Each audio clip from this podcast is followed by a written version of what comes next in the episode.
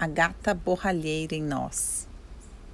Todas nós, quando olhamos para este lugar do feminino ferido, entendendo que ele tem muitas facetas, achamos em nós uma gata borralheira. Quem é a gata borralheira? Aquela que foi injustiçada pelas desordens do seu sistema familiar aquela que foi sobrecarregada pela ira da mãe, aquela que se sentiu injustiçada no equilíbrio da relação com as irmãs, aquela que sofre porque a mãe se casa de novo ou o pai se casa de novo, aquela que é obrigada a cuidar dos irmãos, aquela que não consegue desenvolver a própria identidade e é subjugada na sua identidade por conta de uma desordem familiar. E essa gata borralheira lida como com essa dor? Ela começa a nutrir uma expectativa fantasiosa de compensação.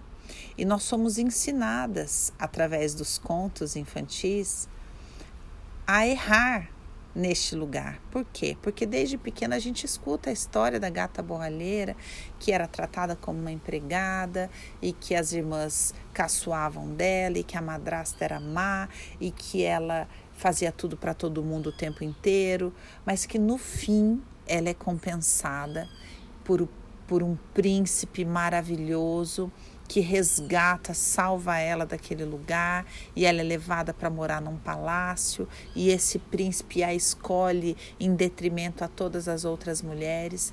Então, esse aprendizado vai fazer com que a gente nutra essa ideia de que o sofrimento gera compensação e que se eu não lidar e se eu fingir que eu não me importo e se eu for bem boazinha com relação às dores do meu feminino, isso vai fazer com que um príncipe venha me resgatar.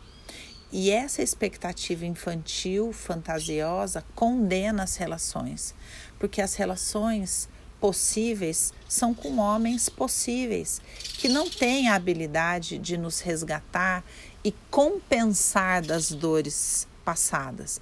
Eles podem nos resgatar e nos convidar a viver no mundo real e a construir um relacionamento real, possível, com uma pessoa que também tem as dores, mas que não é um príncipe encantado. Então, muitas vezes, esse processo de amadurecimento que nós somos convidadas a viver como mulheres é muito dolorido.